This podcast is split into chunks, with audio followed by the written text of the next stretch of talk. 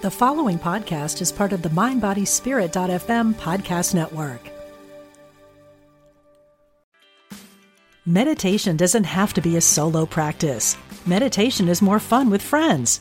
Looking for a way to drop in and hang out at the same time? Join us online at Omega Institute for a meditation party with self proclaimed meditation nerds Dan Harris, host of the 10% Happier podcast, Sebene Selassie, and Jeff Warren. This three day retreat will stream live from Omega's Hudson Valley campus May 17th to 19th. Don't miss the party. Reserve your spot at eomega.org slash party today.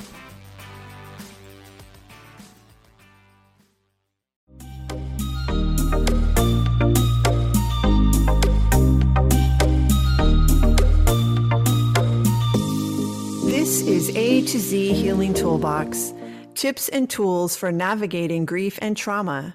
I am your host, Susan Hannifin-MacNab, social worker, educator, and author of the five time award winning guidebook, A to Z Healing Toolbox, a practical guide for navigating grief and trauma with intention. Together on this podcast, we will discover 26 powerful action based tools and resources that will counter the negative effects of grief and trauma while assisting us in increased healing of the mind, body, and spirit. In each podcast episode, we will hear from inspirational guest experts in the fields of traumatic loss and bereavement, medical practitioners, mental health therapists, best-selling authors, spiritual leaders, nonprofit founders, and everyday individuals who are learning to live in the light despite profound darkness. Thank you for joining me. A to Z tips and tools are yours to integrate on your personal road to healing. Healing Tool H Higher Power Help. I used to believe that prayer changes things, but now I know that prayer changes us and we change things by Mother Teresa. Welcome, everyone, to another edition of A to Z Healing Toolbox podcast, where we discuss tips and tools for navigating the grief and trauma experience. Just a couple words about higher power help before I introduce you to my amazing guest, Sara Ruble. Because symptoms of grief and trauma can be so varied and overwhelming, some form of prayer, meditation, or ritual that calls upon a larger force or God or higher power can help us in healing. There are numerous research studies linking prayer and meditation with overall wellness that have been conducted, including Dr. Andrew Newberg's book, How God Changes Your Brain Breakthrough Findings from a Leading Neuroscientist.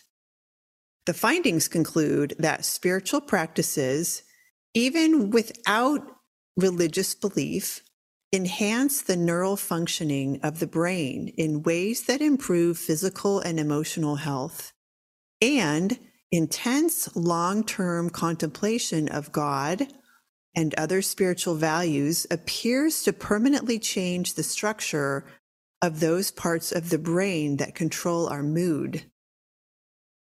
That is all I needed to learn about. So I could dive further into my higher power and how that could possibly help me, even though for quite some time I threw everything I learned for the first 40 years about God, the universe, and higher power out the window. I eventually came back around to understand higher power, God, or the universe in a whole new way. Sara Ruble is one person who also had a huge transformation, and I'd love to introduce you to her today. When the love for a child goes far beyond the meaning of life and death, what do we do with all this grief and mystery? Sara asks. Sara Ruble is Scott's mom. Scott Michael Jesse, her only child, transitioned suddenly at age 19 of natural causes that could never have been foreseen. Magically, through a profound poem found the day after Scott's funeral, Sara knew his spirit was still very much alive. Today, she and Scott work together as he channels through her the deeper spiritual meaning of life, death, the afterlife, and particularly the power of the soul plans we make with our loved ones.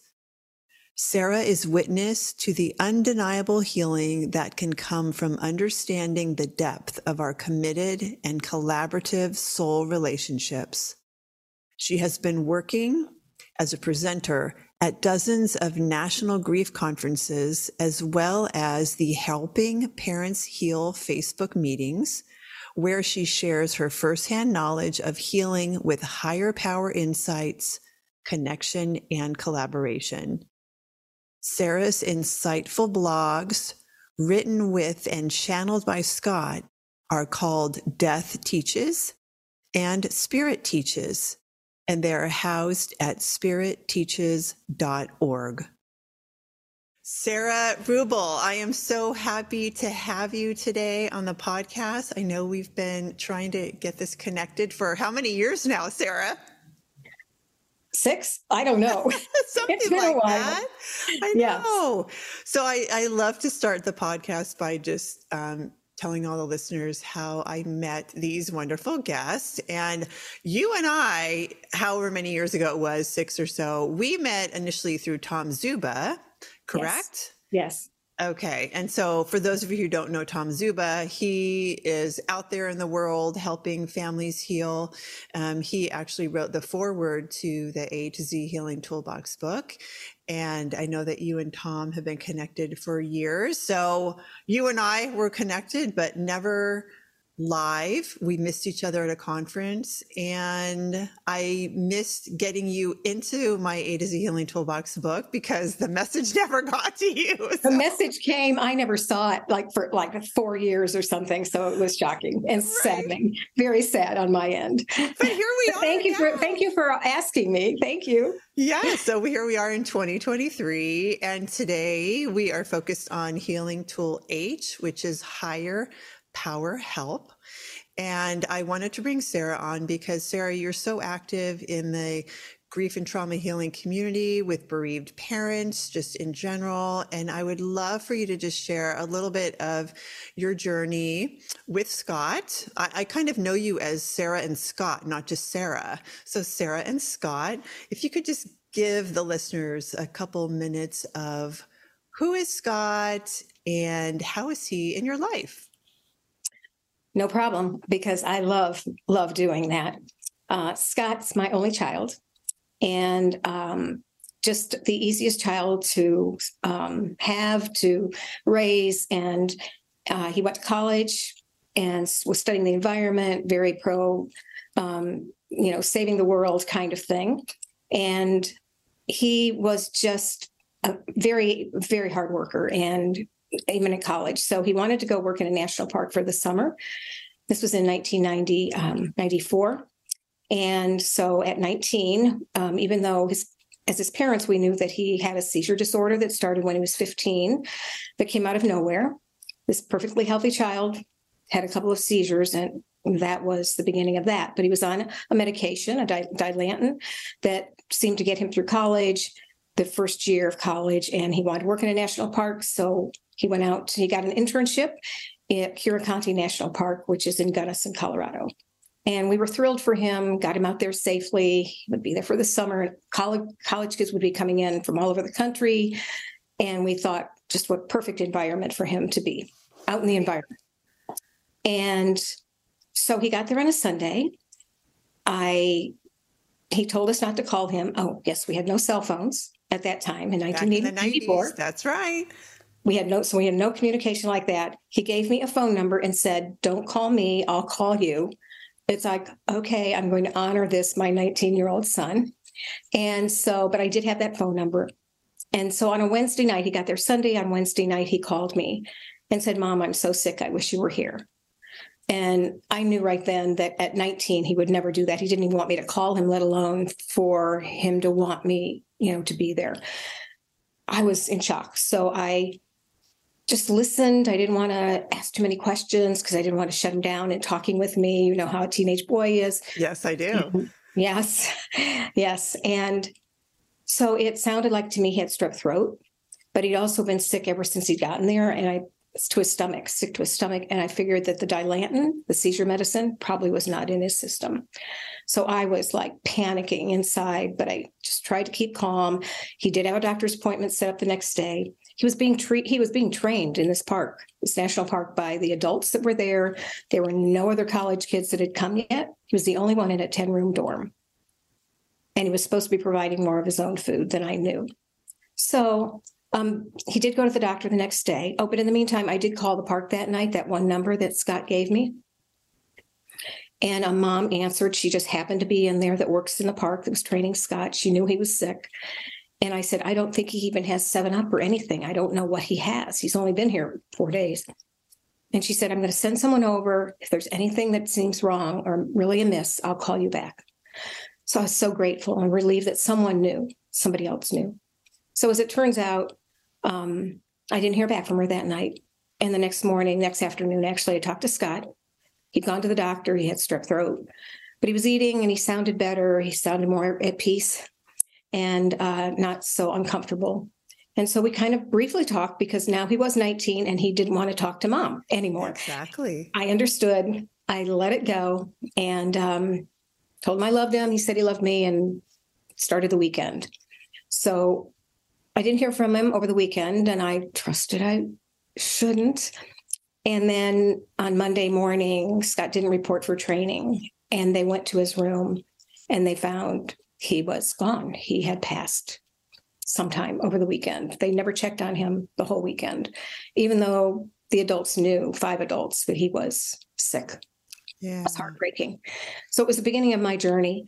Um, it turns out we did fly out there the next day and met with the doctor, the pathologist, and no one could have saved Scott. It was meant to be. It was seizure, strep throat, dehydration, and elevation. So it was like the perfect storm came in and took my only child away. Yeah. Uh, we were in shock, of course, in shock. Right. So, as I mentioned, I know you as Sara and Scott. And there's a good reason for that because of all the work you do in the world now. And our healing tool focus today is higher power help. So here you are, your only son has passed. And what happened then to make you say, okay, I'm going to open myself up to the universe, to a higher power, to where do you go from there? And I guess I'll start there with that question. And then the second question would be where can other people go who have that circumstance? Well, um, I tell you, tell you the truth. Scott opened it up for me. So the week, uh, the day after his funeral, he died on a Friday. His funeral was the following Saturday, and on Sunday morning, I got up, teary-eyed, blurry, but I, I, I felt I needed to go get some paper and write a letter to our community who had so supported us you know when we came back from colorado and the kids the teachers the you know everyone from his high school scott had been senior class president just a year before. And uh, they just loved him and they were wonderful. So i felt compelled. Don't ask me where that came from. I'm learning i know now. But uh, it i felt compelled to go and write this letter right then because we had a small newspaper city newspaper. I could have it put you know letter to the editor kind of thing and thank the community. So i went to this the only paper i could think of at that moment was scott's notebook paper that there was still some there in a cupboard. And as i pulled out the it was still in the cellophane wrapper. So i pulled out two pieces of notebook paper. And the first piece was an actual piece of notebook paper. The second piece was a poem. I'll show you. It looked like this that came out of the package. I read this, which the title of it is Our Children Are Like Kites. And it goes on to say that our children, we let them out a little bit at a time, we bring them back in, and then we release them a little bit more so that they are able to soar and then it, it, able to fly. And so then in time, we know that it won't be too long before they will break that cord, that string, and go off and be on their own and soar as they were meant to soar, free and alone, it says. Now, as I read this, it was shocking to begin with. But the incredible, most incredible part of this was there was a drawing at the bottom of the page with three kites that spelled May. And Scott died on May 20th. Wow. So when you consider the poem, the kite spelling May, me not knowing anything about spiritual connection, that was my opening. And I knew Scott was communicating with me. Wow. So that's where I began. So you began there. And did you have a string of events where Scott came to you internally and then you started writing or how did how did this go down for somebody who's never had this experience of losing yes. a loved one does that just happen to everyone or did that just happen to you I didn't know at the time because I'd not known anybody that this has happened to. But in time, what I can tell you, because I suffered greatly, I knew nothing. I wasn't hearing from him every day, or, you know, eh, I wasn't even, I didn't even know what was possible. I was really clueless. But most people that this happened to are clueless. We, we have not experienced this, we've not studied this, we know nothing about what this process is or how it will you know move on in the future. So i was really at a loss. I did get counseling pretty quickly because i knew i couldn't do this on my own. But you know scott was there and i would have amazing dreams every so often. I mean maybe one a year that were very telling he came back in a dream that showed me that he was there to show me that he was still with me, which was extraordinary. I didn't know that could happen. But I think it's very personal in, in many ways. I think whatever the relationship is that someone has with their loved one, I think that's how they're going to be able to connect with them. I didn't I didn't know this could happen. I didn't study it. I didn't work on it. I didn't go to mediums because mediums were like gypsies back in the 90s, right? It's like don't trust them. Correct. And so it's like okay, I'm not going there. But I still, I was in counseling, a grief counselor. I was going every week for, you know, months and months. And then, you know, listened to some, but I went, I continued with her for almost 10 years because I had nothing else. Like I said, no internet, no Facebook, no anything online for me to even Google and look for help but I, I knew I needed to talk to another, another mom. I needed to talk to someone else. There were no support groups either. And I feel that support is huge in trying to find like minded, suffering still people that we can connect with in a way. And so I saw an article in our newspaper, a lo- local paper, that a mom uh, uh, in the next town, their child had passed. And I got her address from the newspaper and contacted her and started a relationship that we're still friends 28 years later. And so that was the beginning of my friendship and knowing that I wasn't the only one suffering and confused and not knowing what to do. I, I couldn't depend on this connection with Scott yet because I didn't know what to do with it. You know, he he he was in charge of that. He would come as needed for, I guess, my journey, but I didn't know. And then eventually I started a parents group. Uh, the funeral home we used for Scott asked me if I would start a parents group. And you know, I and at that point then I had a venue, I had a place that we could meet. And that was I did that for seven years, is reaching out to those parents and I, I made lesson plans. It's like I was a teacher. I made lesson plans for every meeting because it's like this is so important. I want you all to know this, this step and this step, and what might happen and how we can help each other. Well, so I feel the support things, is huge. Right. I agree with the support. And that's one of the things I love about you. You are constantly reaching a hand back to help other people. And and when you're doing that, when you're helping other parents, are you helping them channel in your biography you mentioned that you channel Scott. He comes through you. Are you helping other parents learn how to do that or are you holding the space for whatever comes? I, I'm hel- I'm holding the space because I don't know what their journey will be. I mean, I've known hundreds of moms and dads, and that's my my area, and some of them have had very few moments of connection that they feel that. But on the other hand, even if they didn't have that, they were going off and starting foundations in their child's name. So they were starting a connection in that way. Not, I don't know that everyone's going to have a spiritual connection. I don't know if that's I don't, I've not, I've known of such a variety of different people. So what I try and do is tell them what my story and what I've known and how slow the process was or what worked or what didn't work for me. But there's, I never have an expectation for somebody that they're going to have my journey ever. I don't know, I know they won't, but I don't know if they will have that connection with their loved one. I hope that they do, but I, I kind of prepare them maybe just with an awareness that says, this if this happens if you have a dream write it down. Keep a log keep a journal write these things down. Um, i started hearing music and i would you know, i was sitting in the nail salon getting my nails done and it's like oh my gosh it sounds like scott is singing right to me. Does anybody else in this room even hear this? It was so so strong to me. Or i'd walk into Lowe's and sarah the song sarah smile would be singing and it was like this is for me. And so it was that kind of thing but i want really everyone has to find their way through this individually, what works for them, what feels right for them, what their relationship has been with God is another piece of this. If it's a religious connection, if it's a belief in God, a non belief. I believed in God. I went to church a lot as a child, but I really left without much of a belief system. And I literally said to God early on, I don't know what you did with Scott but I'm not going to worry about you right now. I've got to go find him. Wow. I love that. And have you come to a different place in your relationship with Scott and with God? And did those intersect at any point? They have definitely merged.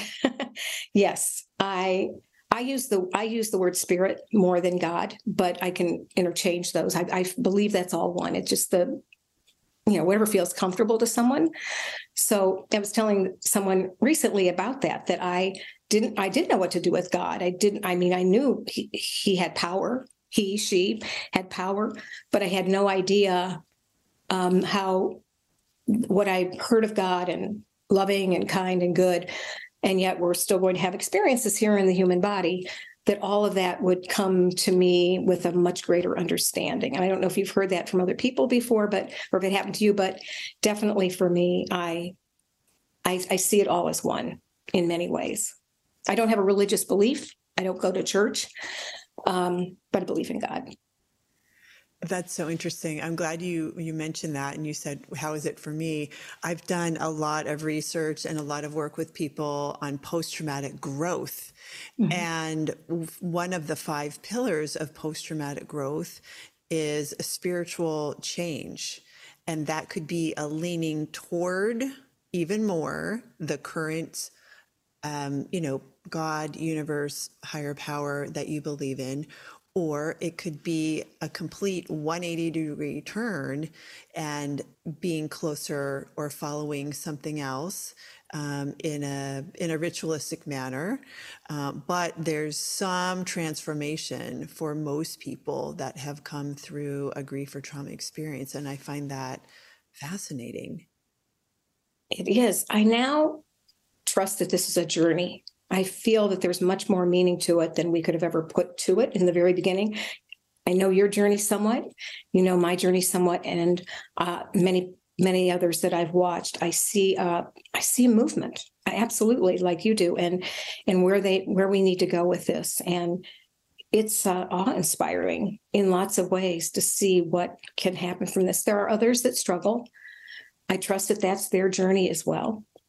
Um, if they are not getting what they feel they need. There can be, they can harbor angst or, or anger or jealousy towards others. And, you know, that will be their journey. And how do they find their way through that or out of it if they're, if they're going to? I just want to read a little excerpt from a book that really helped me after Brent died. I don't know if you've heard of this book, but it's called A Grace Disguised and it's by a man named Jerry Sittser. Are you familiar with this book? I read that years ago. Someone recommended it to me, but I'd love to hear what you. Okay. Well, yeah. so the story is so Jerry Sittser was a professor of theology at a school in Washington state, and his wife was homeschooling their children.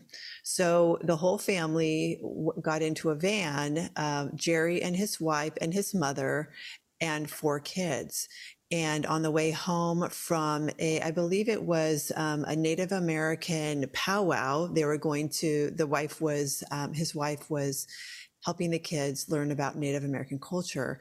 They came out of the reservation and there was a drunk driver coming down the road and there was a, a fatal car accident. So in that one car accident, um, Jerry Sittser lost his mother, his wife, and one child. And so here's this man who's a theology professor. And someone gave me this book and i i mean for me i was so angry at brent for dying number one but at god for letting it happen number two. And so i clung to this book because i thought how does a theology professor explain this right? And so he says over time, I realized that the trajectory of my grief had set me on a collision course with God, and that eventually I would have to wrestle with this most complex of issues. I knew I had to make peace with God's sovereignty, reject God altogether, or settle for a lesser God who lacked the power or desire to prevent the accident. So his whole book is about him reconciling and, and putting God or his higher power in, into a place that made sense after this tragedy. So for you, how have you used Scott, right, as a higher power and God or the universe as a higher power to be to come to peace within your own self and then reach back and help others? I feel the, there's probably many different parts of this, but one of the parts is that uh, I learned about soul planning. I did not know about this at all for probably the first 13 years. I was I was still moving along in my journey with counseling and still helping people and you know signs and that kind of thing and reading reading reading like we need to and yet um, when i read this book uh, that robert schwartz wrote um, about soul planning, discovering the life we planned before we were born. Um, it just opened me up. I, I, I underlined everything. I was turning pages down. I was circling page numbers. I was doing everything in this book seemed to be resonating with me in a way that was telling me, listen to this. I, I've learned that the word resonate is so important, isn't it? For because if it comes into your heart, it resonates, it stays, it it uh, shocks you, it, it brings us to a new place, or it takes us just greater understanding. And so when I read this book on soul planning, that we planned our lives before we were born, a lot of people really react badly to that. It's like, I would never, ever do that. I would never. I understand that. Why would I? My only child? Are you kidding me? And yet, the more I read into that book, and then Scott was filling the blanks in between the lines, I knew he wanted me to be reading this book. And then I met Robert Schwartz and um, got to kind of see where he came from with that. And then Scott has continued to just shore me up with that because I do hear him all the time. We write, I'll be writing and I'm doing automatic writing as he's telling me more that I hadn't gotten from the book or hadn't read from anyone else. And this um, now to believe that I am, a, I, I have this life plan that I and not everybody can take this i understand. This has helped me tremendously though so i do share it with a lot of people in, in a lot of what the work that i do now is to just understand that with this soul plan that we plan with our child plan with my child or someone planned with their loved ones before we were born so that the human existent here here on earth would still be connected to spirit in some way big time actually i should say. I now believe that whatever I'm going through, whether it's hard, beautiful, anything in between, that this is an experience that I need. And so my husband, who's have, has memory loss now, so my only child has died, and now my husband has memory loss. We're heading in that direction. And so my first thought was I almost, I, this is what I say all the time this too. So you're bringing me like God's spirit, you're bringing me this too. You think I can do this, right? And then I go, okay, I must be ready for this. It is calming. It is it, it really blows my mind in lots of ways because it's so different than I ever was before. But it, there's a con it, within that concept, that knowing, it's like I'm not alone on this journey anymore. we're doing this together, the universe and me and Scott. I love that. Just this too, right? Yeah. This too, and there's a reason. This too, and I can reach a hand back. This too, and I can still be connected to my son for you, or my husband for me, or anyone who's gone before. Now you've mentioned that you that Scott comes to you and through you through writing, through music. What are some other signs people can watch for if their person has died and they're really, really wanting to connect or be open to connecting? What are some other ways they might see that happen or feel that happen?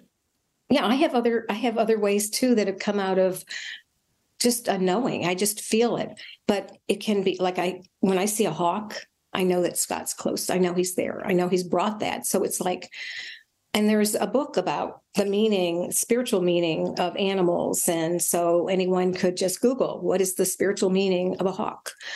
Or you know it's it's that kind of thing that has brought me to seeing more. When i see um you know there's so many different things i'm trying to concentrate on what that might be because and i, I have friends that are doing the same thing that they all we almost brought something that seems very significant to us that um, that would be helpful to us getting through the day or like it's we if i see a hawk it's like i'm not alone but i know i'm not alone. But it's just a reminder. Um, i scott at one point through my counselor told me that i needed to walk every day. And it's like okay well it's like ohio. And we go down really low sometimes in temperature in snow and sleet and everything. Right. And yet I, I really did it dedicatedly for three years almost every single day and I learned to just look all around me and I would hear the birds, like the cardinal, would be singing to me as I'm walking along. Um, I would see a deer and it's like it didn't run away. It just kind of looked at me and I looked at it. And it's like, okay, I gotcha. And I, it was like it didn't run away. It wasn't afraid of me. And so the signs came through in, I mean, the messages came through just through nature. I love nature. And I, I'm so glad Scott pushed me to walk because I, I absolutely love walking. I don't go out in the rain, but I will go out in almost any kind of weather now. And that's something I wouldn't have done. But I think it's if we pay attention, if we're just looking, and you might choose something, somebody might choose, I want it to be the cardinal. Let's use that as an example. But if you're not seeing cardinals, if that's not, even though you think it's pretty and you like its bird's, you know, song, um, try and find something you feel an affinity for because spirit is bringing that into your heart bringing that into your soul to say this is this is going to connect us. And uh, i there's so many different ways that that this can come. And yet i'm even at 28 years and hearing scott and writing with scott i still love those signs. I still love when they come. It's just uh, exciting. It's it's just another way of that communication that it's not like i need it to raise my spirits because i'm pretty calm pretty pretty happy now, you know, with this relationship that I have with him. And so I'm so grateful for that. But I think individually we have to we start looking for whatever it might be. If there's a certain song that you hear all the time. Um yeah, through there was a song, I don't know if you remember it, a One Sweet Day by Boyz II Men and Mariah Carey. This was yes. like in the 90s. And in it, it says, I'm shining down on you from heaven and I, I, I wanted to understand it, wanted to get it. I mean, somebody gave me the song. I played it in my car like 27 times a day. I was a, a sales rep too for Maybelline, so I was be traveling. And this one day that I was traveling over this bridge, that I really j- wished the bridge would just buckle in the middle and let me go over into the water. was such a dark, dark day. I, that song was going over and over in my mind. You're, you're smiling down and you're watching over me from heaven. And I my, was taken. My eyes were taken up to the left, and I looked out the window and through these dark clouds, there was this perfect circle in the sky with the sun and blue sky shining through that circle. It was mind blowing. No one can make that happen. I don't, I mean, they took my eye to that place. The song was playing. It's like a setup. And when we start paying attention, we see more and actually we start to connect the dots. I mean, how many dots have you connected? Well, I love I love all of this that you're saying because I think you're right on with being open. It may come in a way that you didn't expect, right? Um, for me, I thought I was literally going crazy because I was hearing Brent. And here, you know, Brent died very suddenly, very tragically. He was missing for two weeks before they found him. I was a mess. I mean, I was in shock. I was all the things. And the first time I thought, I am really losing my marbles here is when my brother and I went to pick up Brent's ashes. And I, here's me, I'm 41. No one has ever died in my life. And now I'm holding my husband's ashes. And now this is kind of a funny story. Uh, sick and funny all at once, right? Because that's what we do in the world of grief and trauma healing. My brother said, Well, you know, I, what do you think about going to the accident site?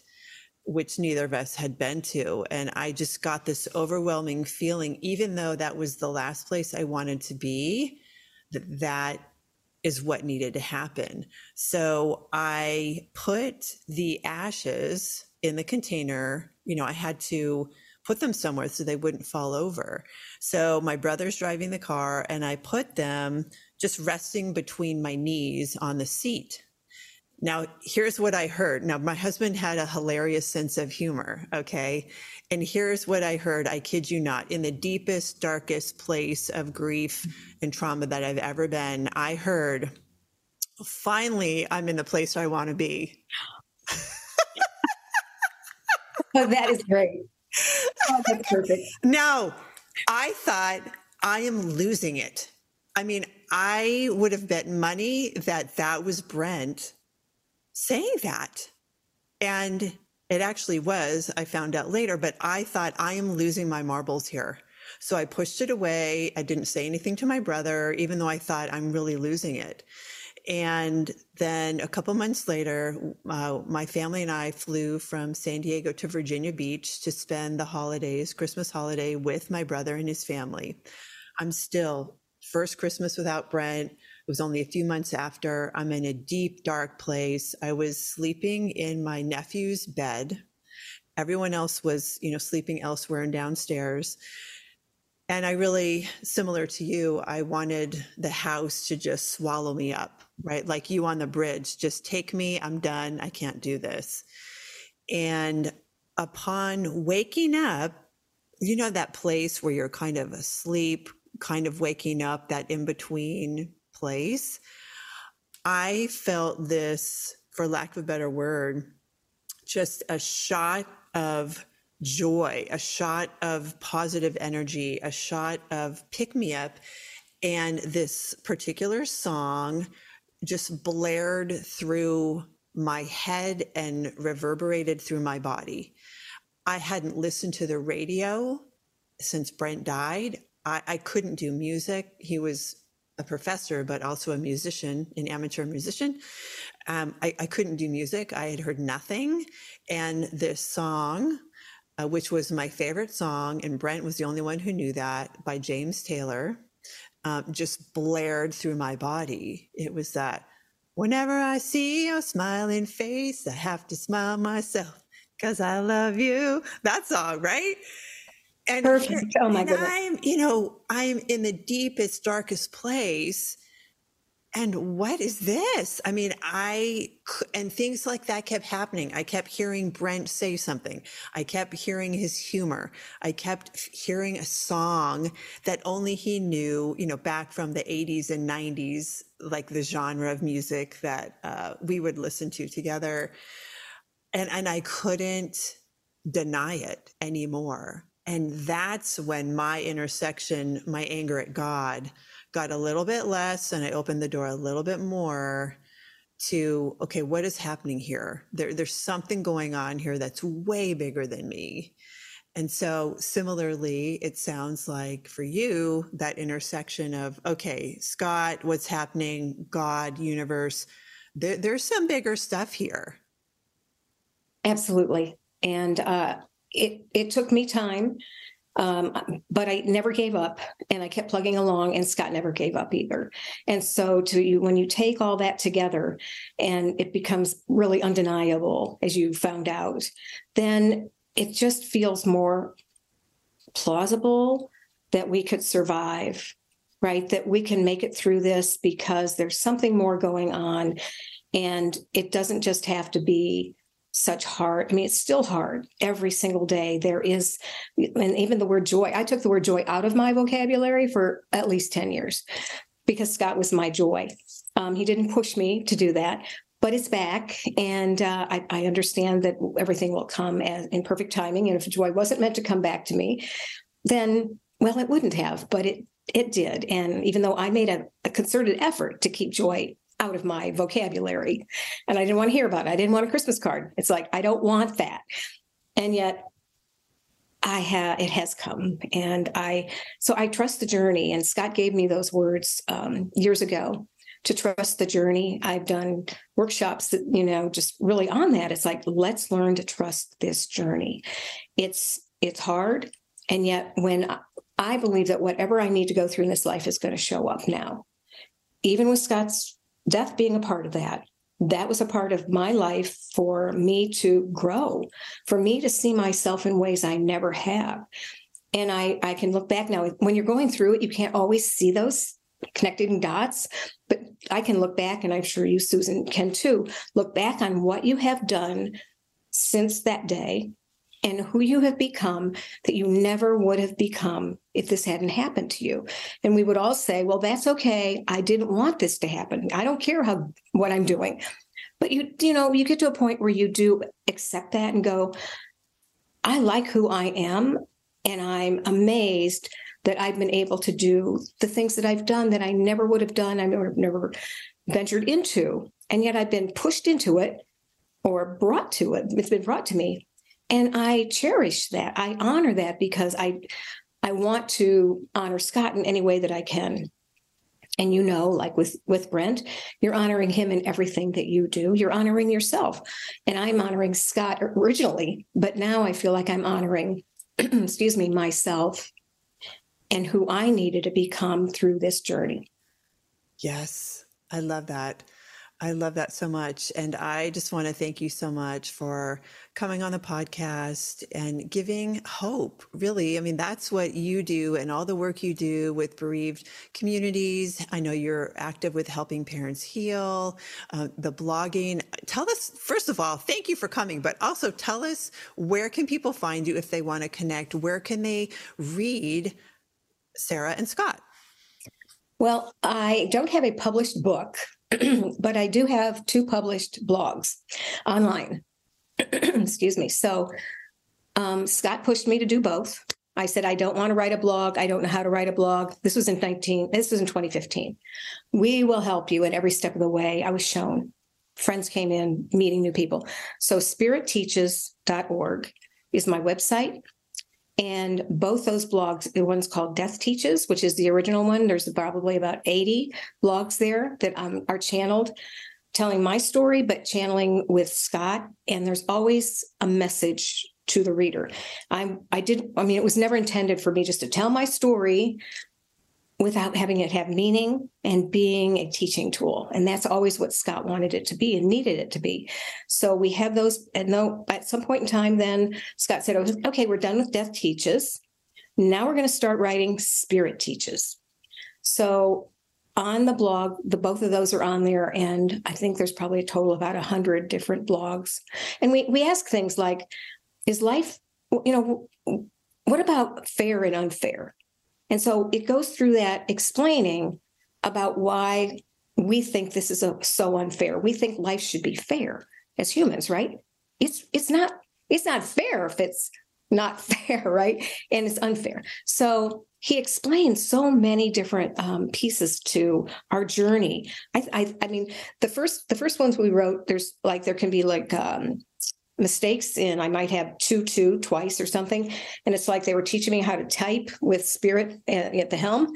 So there's, there's some errors there, but you can get the message. And the beautiful thing is that people could ask questions at the end of each blog and then we responded to them. And so there's even more clarity. There's a ton of information on those that I'm very proud of that um, I was pushed to do.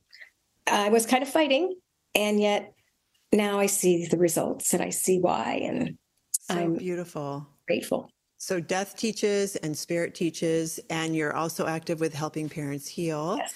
And are you doing national conferences still as well?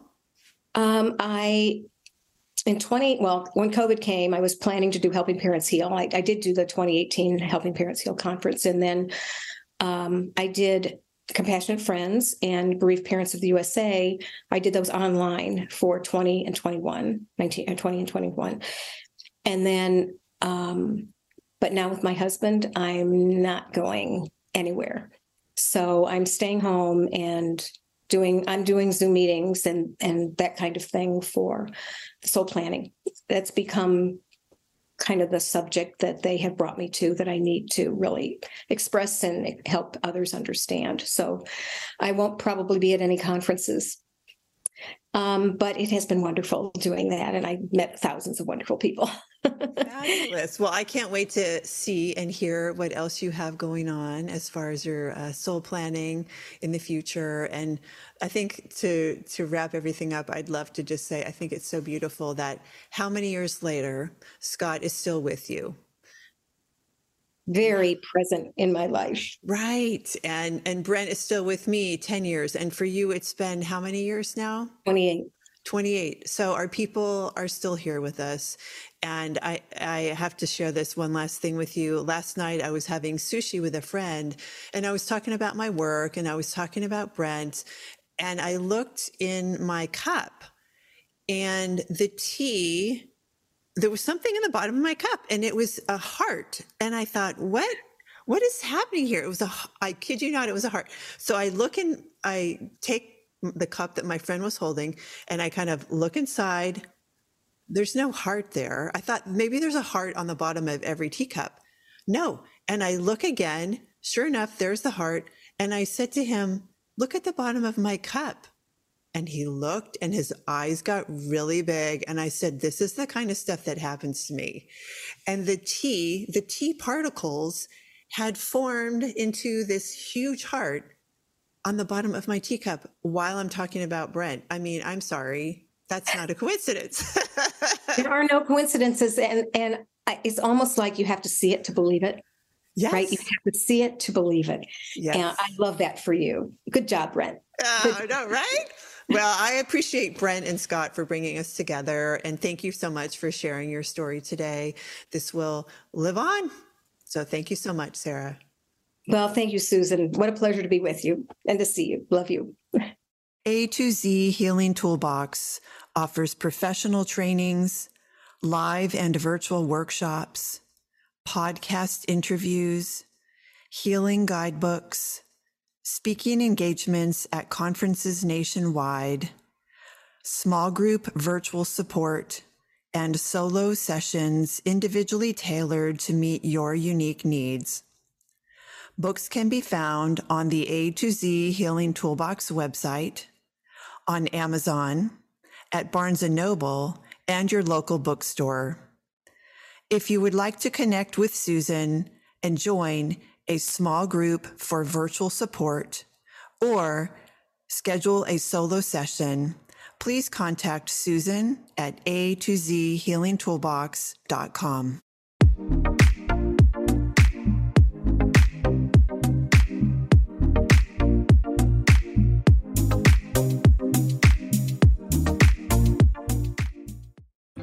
Hi, I'm Jane Asher, and I believe, and from what I've been shown, that when our loved ones die, they don't really leave. They just slip into the next room. On my podcast, I explore the bigger picture surrounding life on Earth and what follows when we do die.